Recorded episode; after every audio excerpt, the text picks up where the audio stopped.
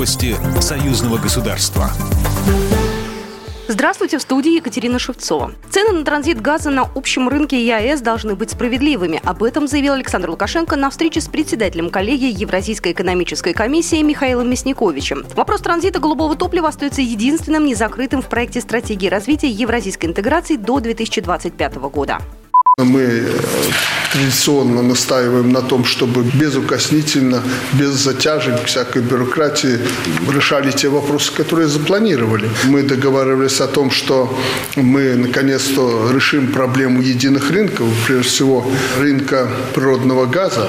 Стратегию развития евразийской интеграции до 2025 года лидеры стран-участниц ЕАЭС утвердят 11 декабря на заседании Высшего экономического совета. Михаил Мясникович, председатель коллегии Евразийской экономической комиссии с подробностями.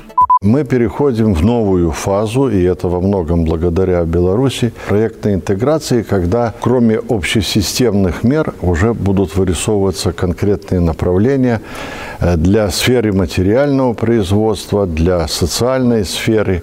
Кроме того, Евразийская экономическая комиссия начала разрабатывать карту развития агроиндустрии, а также формировать систему учета производства и обращения сельскохозяйственных товаров.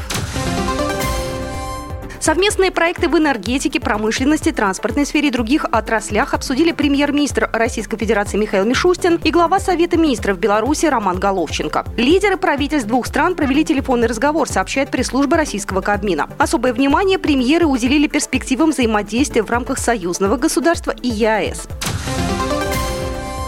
Второй энергоблок БелАЭС ведут в строй в первом полугодии следующего года. Президент Беларуси Александр Лукашенко подписал указ о графике ввода в эксплуатацию атомной электростанции. Совету министров поручено определить порядок приемки в эксплуатацию пусковых комплексов блоков АЭС и перечень госорганов и иных организаций, выдающих заключение при приемке этих пусковых комплексов в эксплуатацию, пояснили в пресс-службе Минэнерго Республики Беларусь. БелАЭС двумя реакторами суммарной мощностью 2400 мегаватт строится с 2009 года Росатомом по российскому проекту вблизи Островца. БелАЭС официально открылась 7 ноября. Генеральный директор российской корпорации «Росатом» Алексей Лихачев заявил, что рассматривает возможность создать в Беларуси второй АЭС, а также построить исследовательский реактор. С таким предложением к нему обратился президент Беларуси Александр Лукашенко.